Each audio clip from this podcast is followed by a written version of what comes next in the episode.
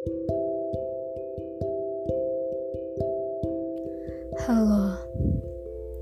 kali ini gue mau nyampein permintaan maaf.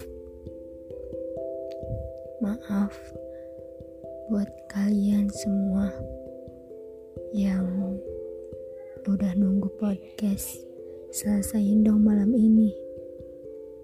Maaf karena akhir-akhir ini kenyataan yang kita inginkan tidak berjalan sesuai dengan yang diharapkan.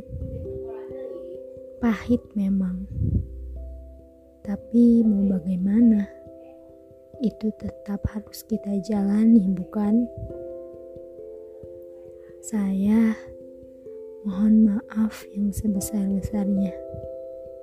Maaf ya, kali ini tidak ada cerita yang bisa dibagi karena ya saya belum siap untuk bercerita.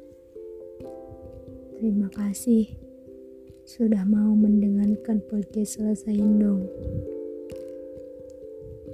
Bye.